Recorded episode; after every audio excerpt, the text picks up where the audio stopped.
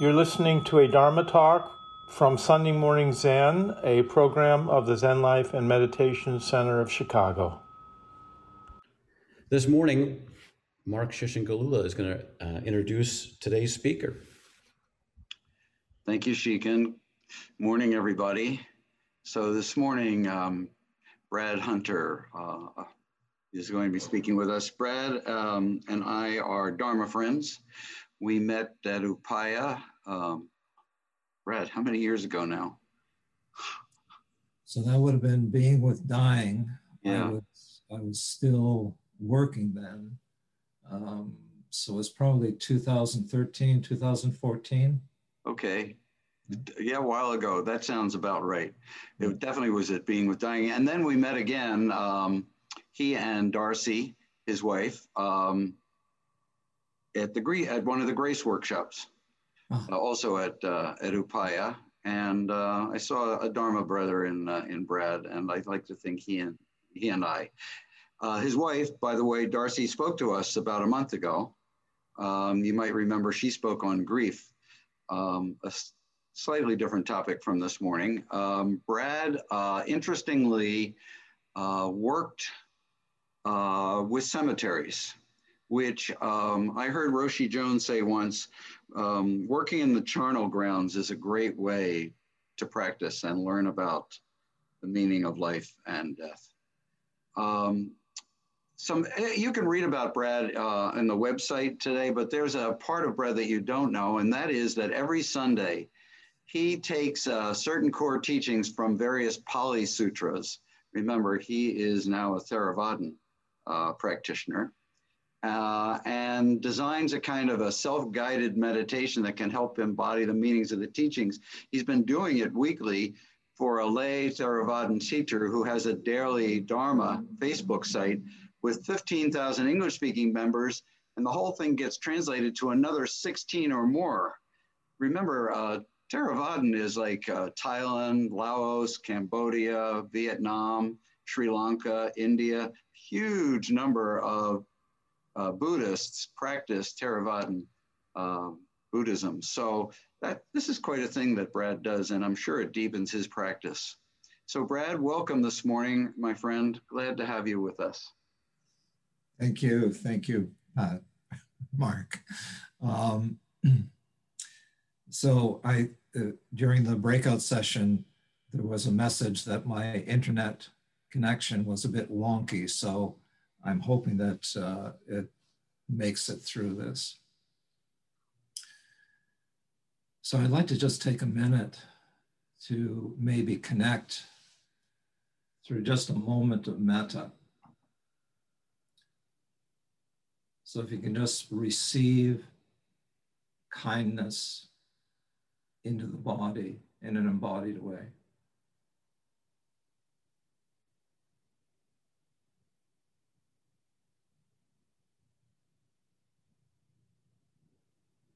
Goodwill towards yourself. Goodwill towards others.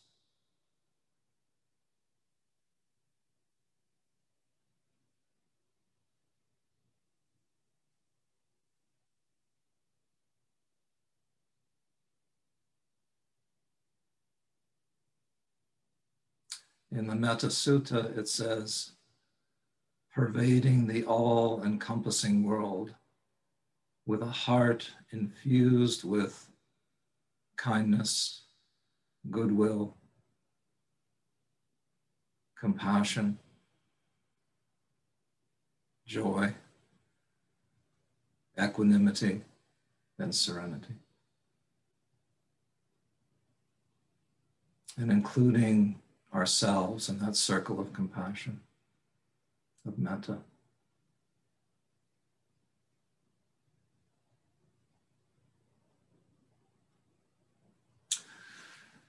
Okay.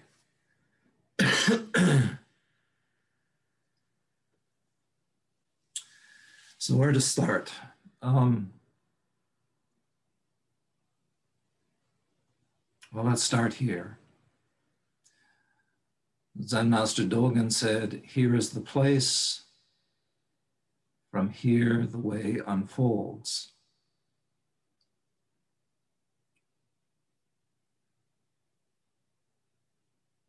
Dogen is so pithy.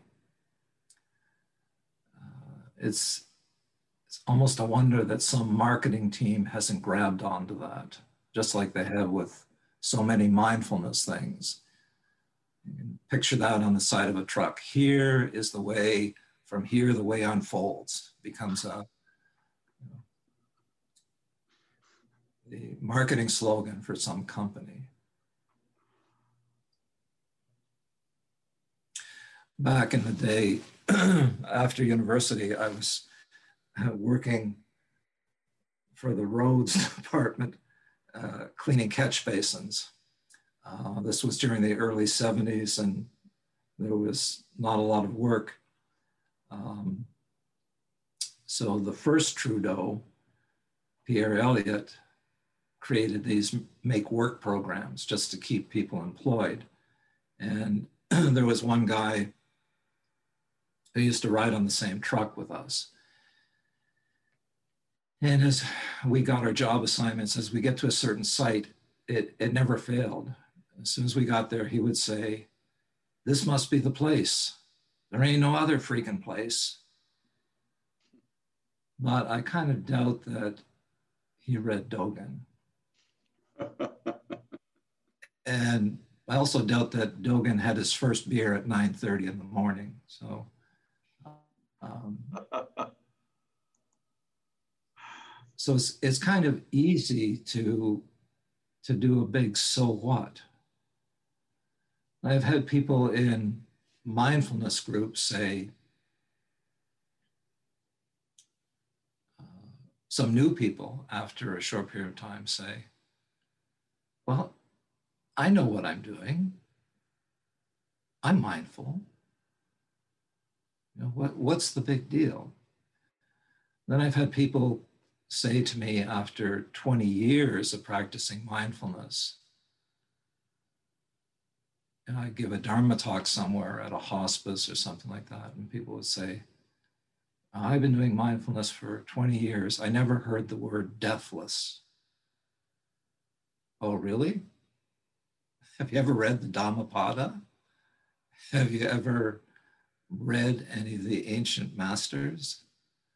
So there's a difference between mindfulness TM and mindfulness as a Zen practice or a Theravada practice.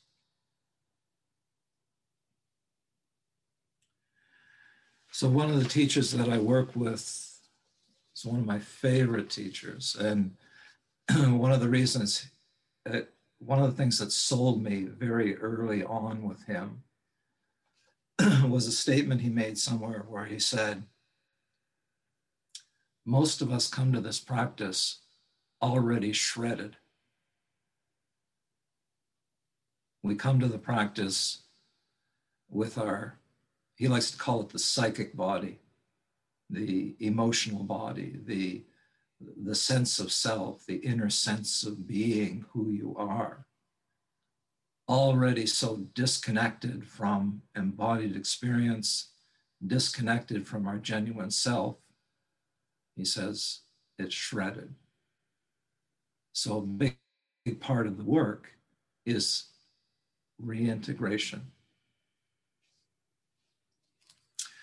So, here's a little piece from him talking about the here and now.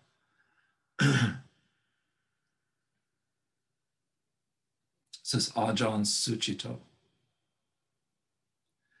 The here and now that offers rest and peace is not a thought, sensation, or state of mind. These things, which we customarily make mistake to be the real business, continually defy and tantalize us with their scintillating changeability. Right here and now is the awareness.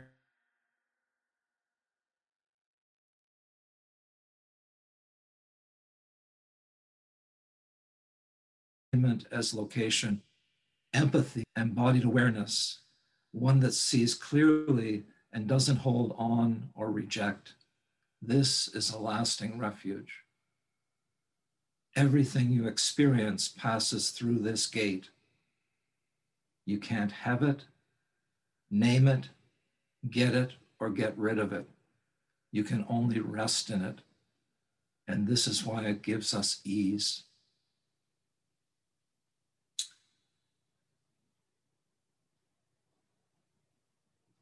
So there's no here and now in the here and now. There's nothing you can grasp. You can only rest in it. This is the here and now that Dogen's talking about. Here is the place from a couple of pieces in here to my mind, echo Dogen. Without being given, this state is received. Without being taken by force, this state is acquired. Without being given, it doesn't come from anywhere. You can't force your way into it. Sounds like grace, doesn't it? Sounds like grace.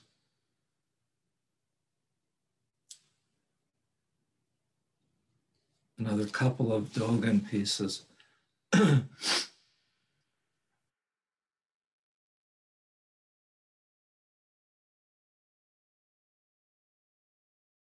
is a trace of realization that be a trace of realization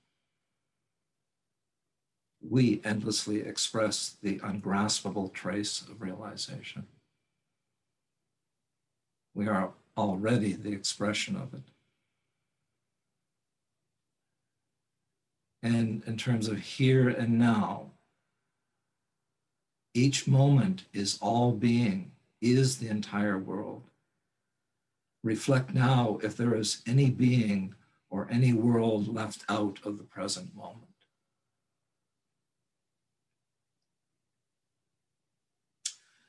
And finally, the longness and shortness of the present moment can be recognized by utilizing a big image of the moon, which is reflected on the surface of the ocean, and a small image of the moon on the surface of a cup of water.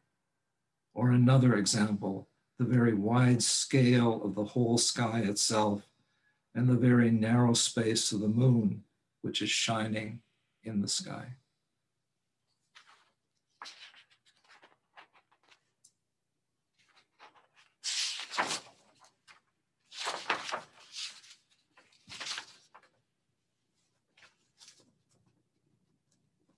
So before COVID, I guess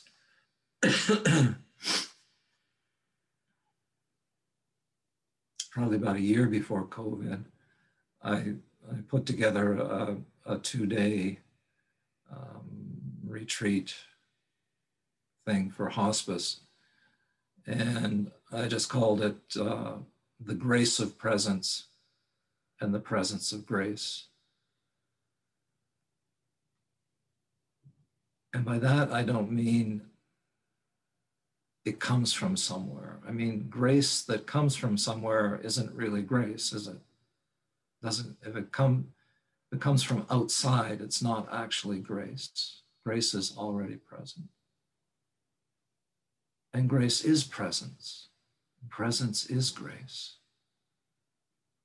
The presence that Dogen is pointing to, the presence that Rinzai is pointing to, the presence that the Buddha was pointing to.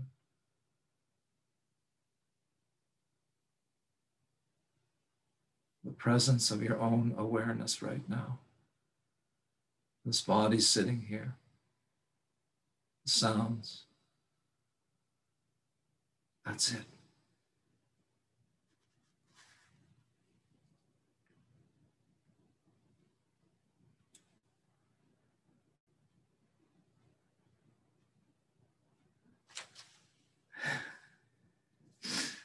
So, um, I, I don't want to say bad, bad, that's not a good word. That's not a good word. That's interesting. Um, I don't want to say negative things about my previous uh, Zen lineage because it it's wasn't really the lineage itself. It was how I approach my practice that um, I ended up having to shift into Theravada.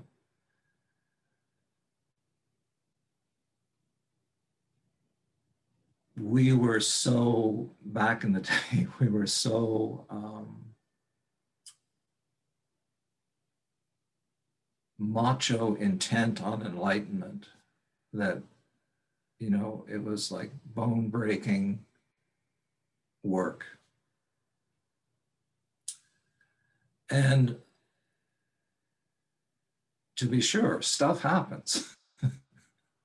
you know, if you're if you're straining body and mind for in a seven day sesshin with the kyosaku being used, uh, you know, quite liberally, um, stuff's going to happen. You know, you something's going to break through. Um, but the problem is, what about the heart? Uh, and and that was my problem. Was um, I came to see it was actually through because about 20 years ago I trained as a grief and trauma therapist. I started to see how much I was using my own practice to kind of hope try to skip over my own unresolved stuff. And all of a sudden you're sitting there with it again. So at some point, you know, co- coming out of dokusan, having solved a koan, and yet feeling more tense than when you went in, it's time for a change. so Ajahn Sucitto again, he says, no amount of hammering will ease your mind out of despair and grief. So try faith and compassion instead. He also says our assumed sense of self is the unexamined familiar. The unexamined familiar. There is stuff so close to us that we've never looked at, that we don't even question.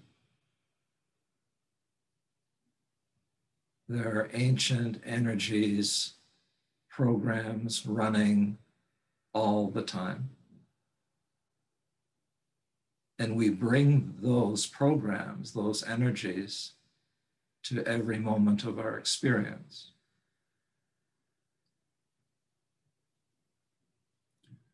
So that's the work. It's not about attainments. Attainments happen or they don't happen. I once, on retreat with ah Ajahn Sucitto, I once jokingly said, So it's not about getting the 11th jhana. And he laughed and said, No, it's about becoming a genuine person. And by the way, there is no such thing as an 11th jhana.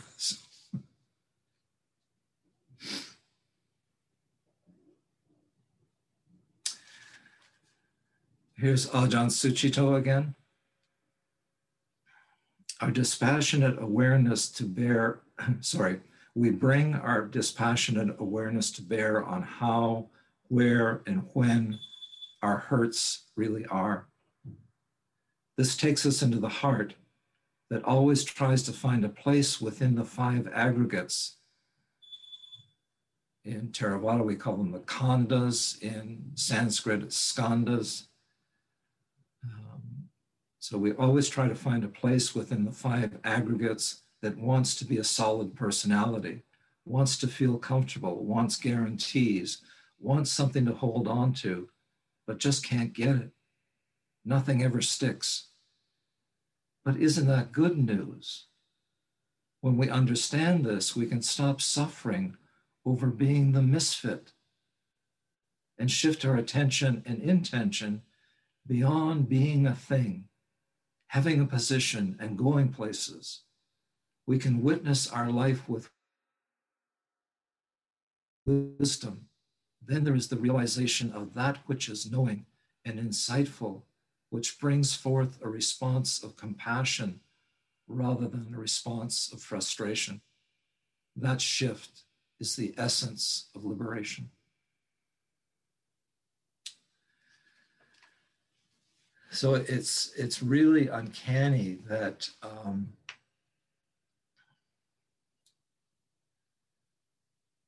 I I said to Mark um, some time ago, you know, he said, "What you got a topic for your talk?" and and so my topic is generally. Uh, I probably should have started with the, with the topic, right? my topic is generally where Dharma and Dhamma meet. And loosely, I said, two arrows meeting in midair. You know? So um, even though I do practice now in Theravada, um, I still do a lot of work with the old masters from, from my experience and readings of the Pali Canon. Uh, and going back and looking at some of these masters, there's no division. You know, it's the same stuff. So, and what I didn't know when I, I gave uh, Mark my title was that within a couple of weeks, I would be working directly with Chan Master Guo Gu um, through a whole bunch of very interesting karmic connections.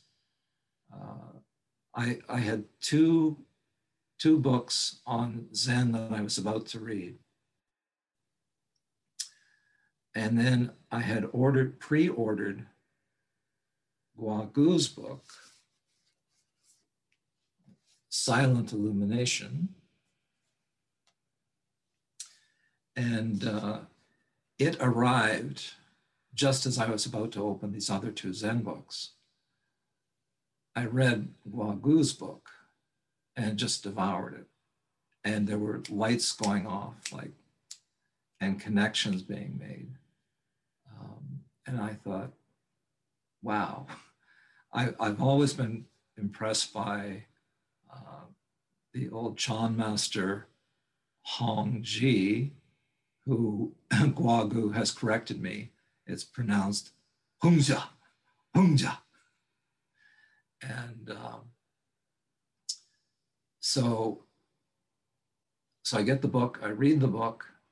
Then Tricycle had uh, a couple of videos, and I joined those video sessions.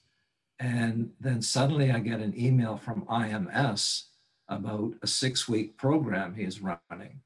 So I'm now in week three. And last week, Guo Gu asked me to start commenting on his teachings from a Theravada point of view and making connections.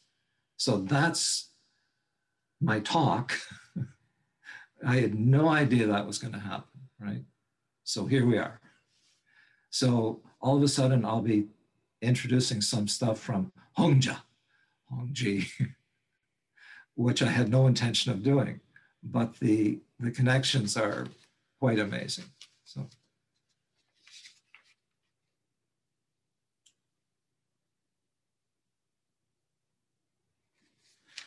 So Hongja says, take the backward step and open both hands. To gain such steadiness, you must completely release the invisible pounding and weaving of the mind. And in another passage, those last words read, the pounding and weaving of your ingrained ideas. The pounding and weaving of the mind. What a beautiful phrase that is. I mean, that doesn't that say it, you know, like day in and day out, isn't the mind pounding and weaving. It's got to be like this and got to do this. Um, I had a perfect experience of that yesterday morning. So we go online with uh, Guo Gu at, um, he's a head of the Tallahassee Zen Center, by the way, Tallahassee Chan Center. And he was the um, senior Dharma heir of Master Sheng Yen, is the senior Dharma heir. So yesterday morning, I get up and uh, having coffee, feeding the cats, da, da, da. And uh, some of you met my wife, Darcy, about a month ago. Well, Darcy does a lot of writing. So she had been up to three in the morning working on a new chapter on political grief, uh, which is a winner, I think. Anyway, it's a whole other story. Um, so she's sleeping in and, and, you know, so in my mind, I've got a list of about four or five things that I want to get done before uh, we go online with Guo Gu and, and do his teachings. And uh, so I'm, you know, unloading the dishwasher, feeding the cats, sipping on coffee, and I look at the clock and I see it's 10 2. And I start to panic because I've still got all these things that I want to get done. And what will what will Guo Gu think if I'm late? And if if I don't do these things, what will Darcy think when I haven't cleaned up after myself? You know, like who am I more afraid of, my wife or, Guo Gu? Like that's the pounding and weaving of the mind. It just on and on and on and on. So Wong just says, take the backward step and let go with both hands. Just drop it. Just drop it. But to drop it, we got to recognize that it's going on. Most of the time, we don't recognize that it's going on because elsewhere, Guo Gu, Guagu Hongzhi says, it's silently and secretly working in the body mind system. So it's, you know, and we don't notice it until we get still, quiet, here and now. Here's the way from here, or here's the place from here the way unfolds. Um, this just by the way, I'm happy to send like all the quotes that I use here, I'm happy to send on to Mark and he can share with you. I'm, I'm fine with that.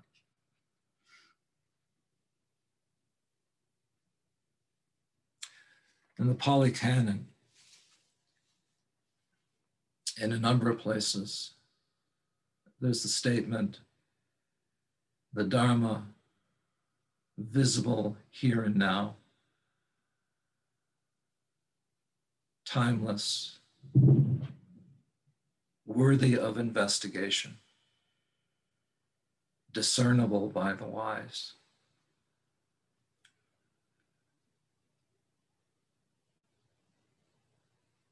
It's not anywhere else. It's here and now. So Dogen isn't saying anything different than the Pali Canon. Rinzai isn't saying anything different than the Pali Canon. Hongzhi isn't saying anything different. And that last piece, um, discernible by the wise, excuse me, uh, Bhikkhu now translates as knowable uh, by the observant. which I find a nice shift, you know, because the wise uh, seems like unachievable. Observant, that's all. observe it. If the Dharma is here and now, well, we should be able to find it, experience it, even though it's subtle, mysterious.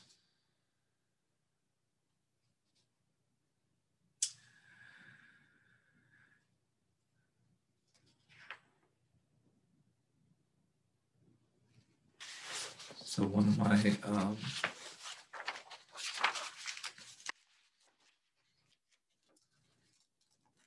sometimes in my little meditation groups that I facilitate, I'll, I might, I don't do koans. I'm, I mean, I've done koans. I don't do koans with people. I don't assign them koans. But we'll take, we'll take something from a koan and use it as a meditation reflection. And a number of them work beautifully with, um, for example, Anapanasati, mindfulness with breathing, or the Satipatthana, four foundations of mindfulness. For example, Zen Master Rinzai's, whatever arises, don't believe it. Trust in your own inner light. That works perfectly with Anapanasati, just watching experience arising and passing, arising and passing. So it's not that, like, don't believe it doesn't mean that whatever is arising and passing is a lie. It means that our interpretation of it is off the mark. Trust in your own inner light. Trust in that moonlight of wisdom, the moonlight that Dogen talks about reflected on the water. The moonlight doesn't get wet, the water doesn't isn't disturbed.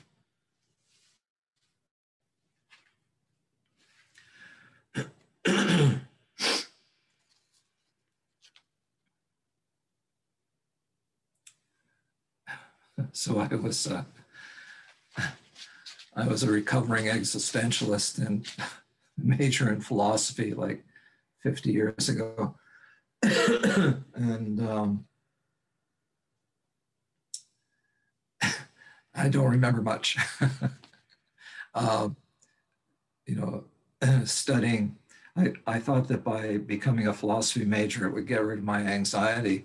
Um, and after studying uh, Sartre's uh, Being and Nothingness and uh, Camus' Stranger and The Plague and uh, Kierkegaard's Sickness unto Death, um, my anxiety didn't go away. go figure, you know. Um, the one piece that did stay with me is actually from uh, the mystic existentialist Martin Buber, who wrote I and Thou.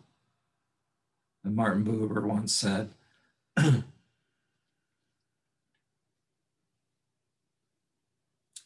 God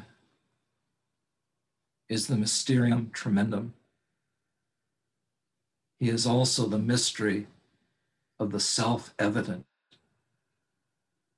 closer to me than my I, capital I.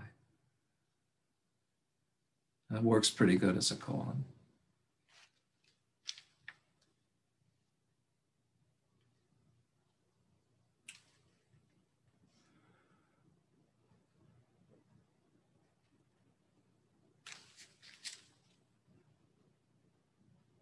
A very mysterious, or for a long time to me, this was a very mysterious piece from the Pali Canon. Within this fathom high body, with its thoughts and perceptions, lies the world the arising of the world, the passing of the world, and the way that leads to the cessation of arising and passing.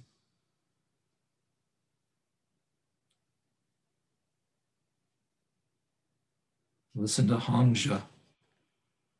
The way wanders in the empty middle of the circle, reaching the vacancy where appearances are forgotten.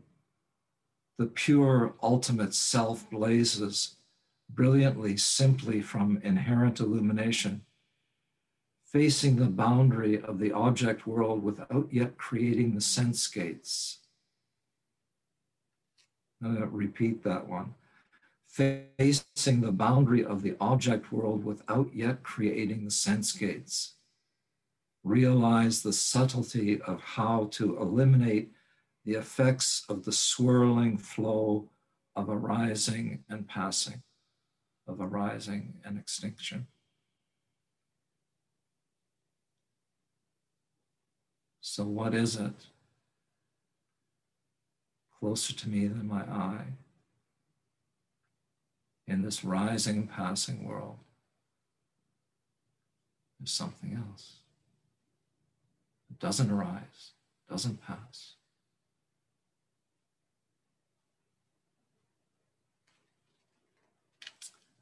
I was giving a talk at uh, Satipanya Insight in Toronto.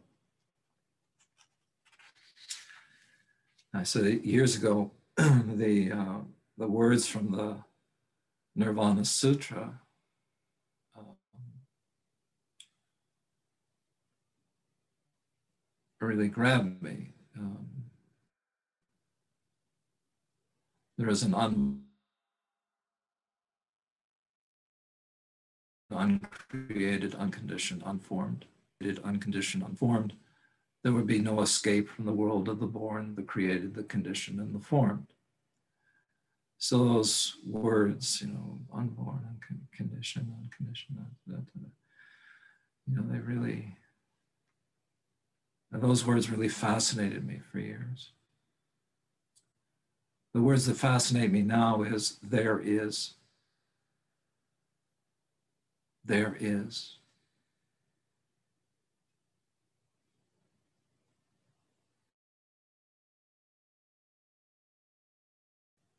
Not 2,500 years ago, not six kalpas from now when we become fully enlightened, but there is right at this moment, un- unborn, uncreated, unconditioned, unformed. So tuning into that, but how do we tune into that? Formless, signless. Go back to the beginning. Here is the place. From here, the way unfolds. We can't get it. We can't get rid of it. All we can do is rest in it, trust it.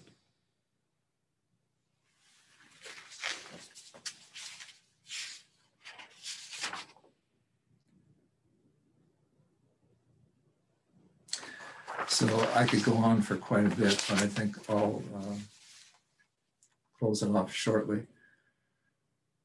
So one more thing. Um, so a few years ago, I, I was uh, communicating with Ajahn Amaro, who's taken over as the um, kind of senior monk in, in Ajahn Chah's Western lineage. And um, he and Ajahn Sucitto together, I guess. And there's a few others. Um, and we started talking about uh, some probably a lot of you are familiar kind of basically with uh, the image of Plato's cave, right? So Plato's image of men in the cave, people in the cave, is um, staring at the wall, and the entrance to the cave is behind, and the sunlight is coming through the cave, and so all they see are the shadows on the wall. So that's reality. And, uh, you know, I suggested to him that it's, it's kind of a, it's not a bad sort of image to kind of play with to get a sense of nirvana, samsara, you know, how does that work kind of thing. Conditioned and unconditioned. And um, leaving aside Plato's other stuff where he goes off into ideal worlds and stuff, which is just the mind manufacturing new stuff, right? Um, and it works with the Zen concept of, you know, taking the backward step, turn the light around so you can see where the light's actually coming from. You know, we have this, you know, how's this? Wow. Eye, ear, nose, tongue, body, mind. How, what? Wow. It's the whole world suddenly appears. You know. How's that happen? Um, so uh, then at some point, I suggest to Ajahn Amaro that, you know, truth be told, uh, we back our way into awakening. It's not a going forward. It can't be grasped. It's a softening, letting go, softening, letting go, opening, receiving, letting go, letting go. And then at some point I said, um,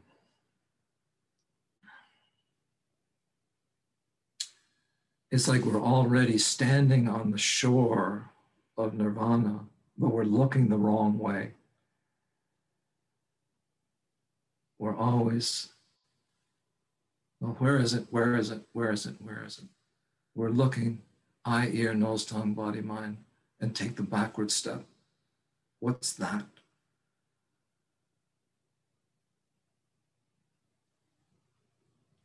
As Hongzhi says,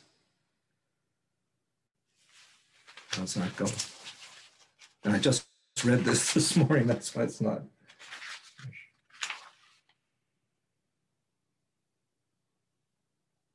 Facing the boundary of the object world without yet creating the sense gates. So, like coming into the here and now is like the event horizon of experience. So, which side is which? Which side is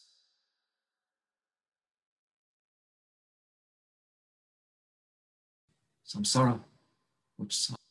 Can't really talk about sides, but to even allow language to work, we have to point. So, and uh, So I'm going to let um, the sixth patriarch have the last word, and then I'll take questions or comments.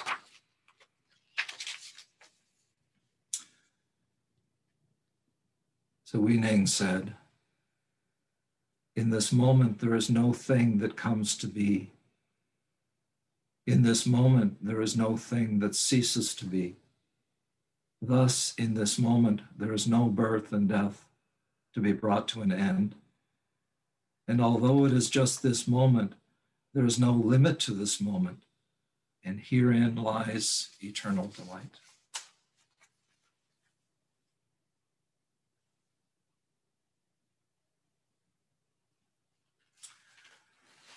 So, I have to blow my nose here, excuse me.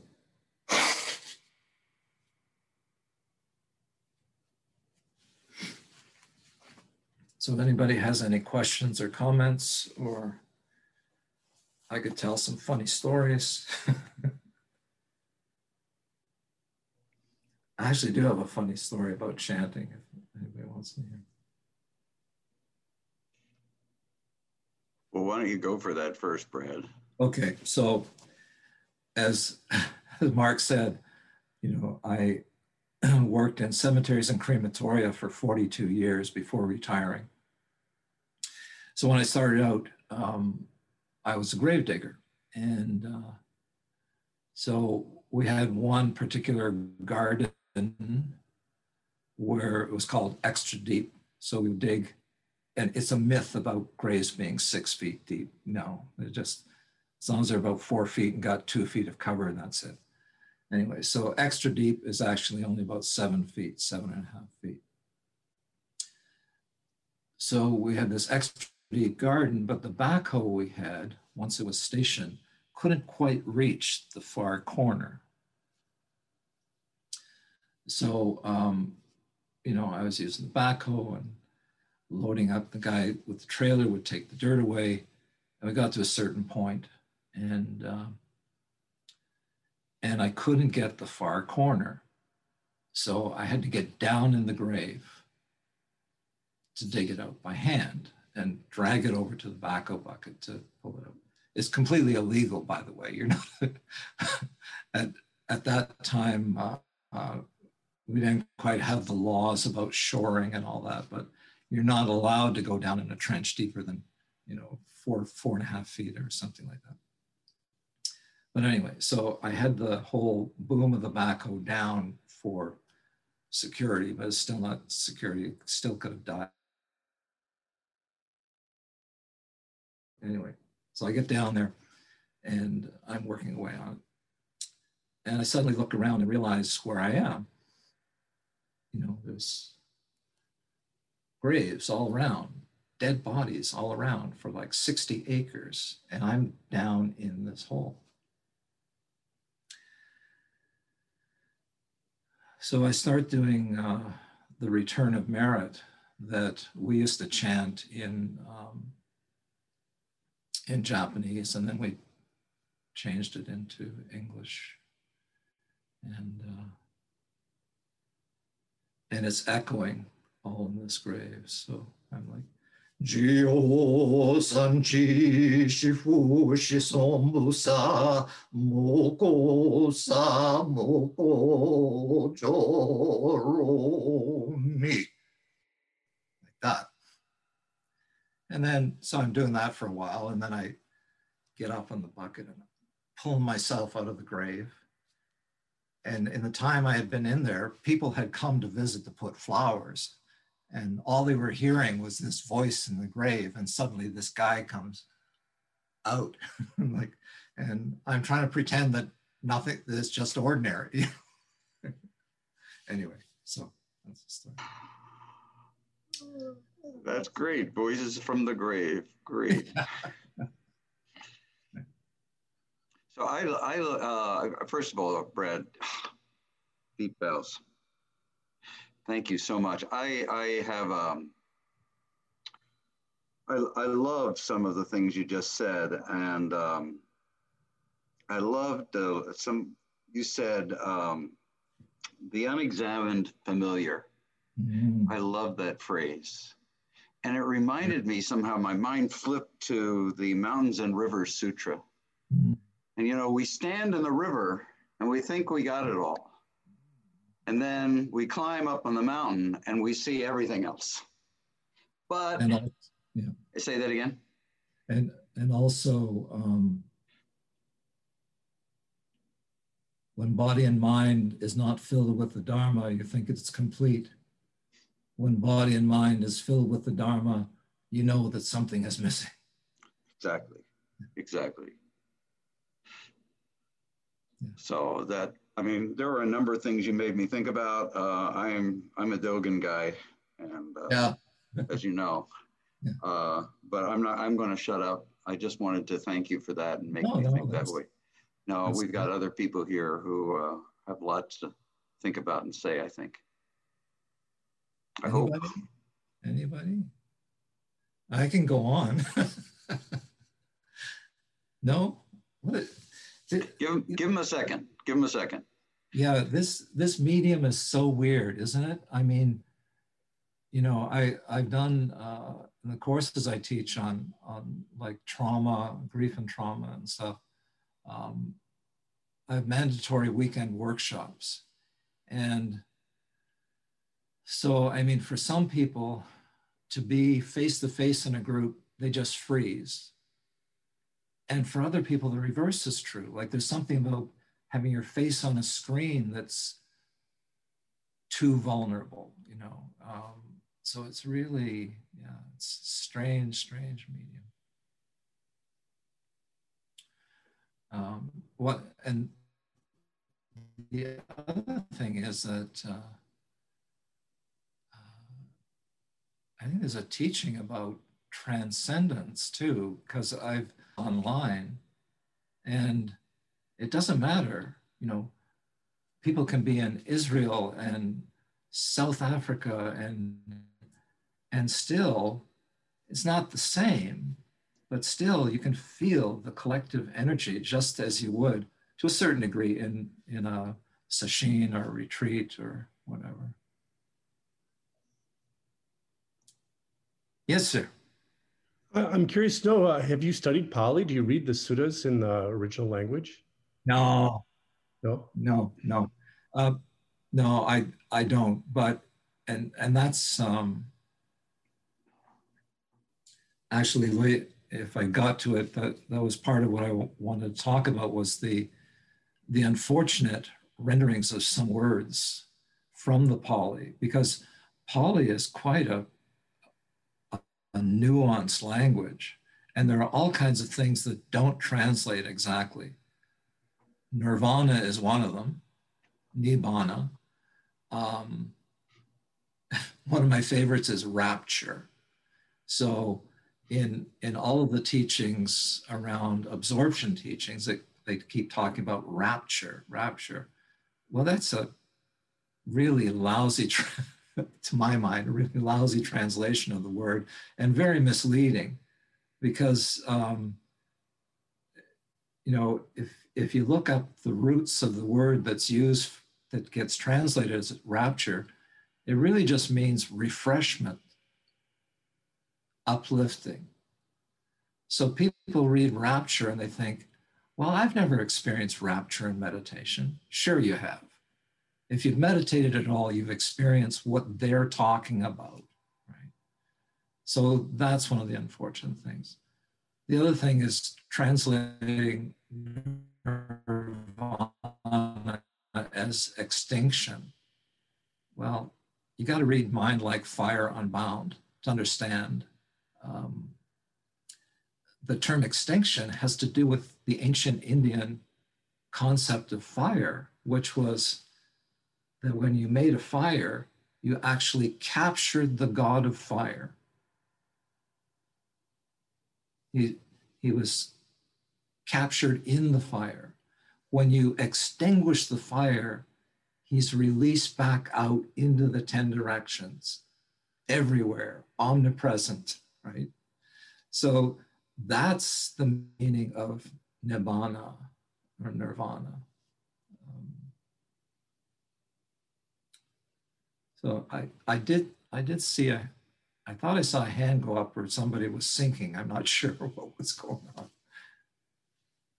This uh, Brad, this was a, a lovely talk. Thank you so much. I, I, could you repeat that phrase that you just said facing the boundary of the object world without activating the sense gate and who that was from? That was that was Hongzhi. Hong uh-huh. Ji. Yeah, I'll I'll send the quotes out to Mark. Yeah. Yeah, that would be lovely. Yeah. Yeah, and then uh, I'll forward them on, guys. Um, mm-hmm. Also, what was that's the name of the book again, Brad? Uh, sure, hold it up maybe. Uh, silent illumination. Oh yeah, silent illumination. Yeah, yeah, yeah. Mm-hmm. Inter- interestingly, I'm just reading um, this. Oh, let's see if I can find it now. Here, I don't know if you all can see this. Can you see that? It's uh, whoops, it went away. Okay, yeah, I'm reading uh, Chan and Zen Teachings by Lu Kuan Yu, Charles Luk, which is from the 60s, 1960s. It's phenomenal. Yeah. It, it, you know, we all, those of us who are Zen, would help us to read what the Chan Yeah. Brad, are you talking about the Zen teacher Guo Gu that he just did a translation of the Gateless Gate? Uh, is this the same teacher you're talking? I- I'm trying to sh- hold it up here, but doesn't. Uh, I can't. You got to hold it in front of your body to to. There you go. Passing through the Gateless uh, Guang Yep, Guo Gu. yep. Yeah, same teacher. Yeah, Sa- Same teacher, except he, just done a whole uh, commentary and translation Exactly. of Gate, which uh, and, was very interesting. and yet he, he doesn't teach koans anymore. Uh huh. Um, he uh, and Sh- Sheng Yen went through the same kind of uh, process. Apparently, he in in the early '70s, Sheng Yen stopped teaching koans and just went to silent illumination, and that didn't mean exactly just sitting. It meant, um, oh, I don't, don't want to keep you. Um, okay, I'll I'll read a line.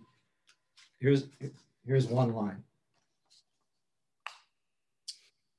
Uh, Dharma practice involves the fourfold, fourfold processes of exposing, embracing, transforming, and letting go of self.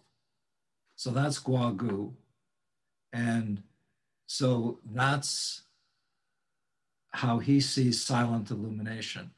So it's not, um, yes, it's just sitting, but it's more than just sitting, right? You know, uh, you actually have to work with your stuff. So, you know, expose those uh, si- silent poundings and weavings of the mind, and then take the backward step and let them go.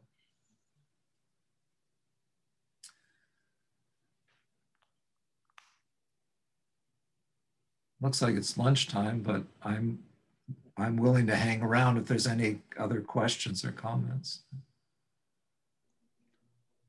This is probably good. We we like to s- just let everybody go for. It's actually eleven o'clock here, Oh, right. Okay. Yes. and And that that's another thing I got completely backwards. I was I was prepared to get up, you know, extra early today because I had the time zones mixed. I thought that, you know, fortunately I have a wife who's much more intelligent than I am. And Darcy said to me last night, well, yeah, so you'll be going uh, from 10 to noon. And I said, no, I'm going from eight, eight to 10. That's taking the forward step. yeah. it's taking taking the forward step into the usual muddle headedness. Yes. thank you again, Brad. All right. Thank you so much, Brad. That was just a lovely Dharma talk you gave. Absolutely lovely. Take Thank you. Thank you, Brad. I'll be in touch. Be well. Stay safe. You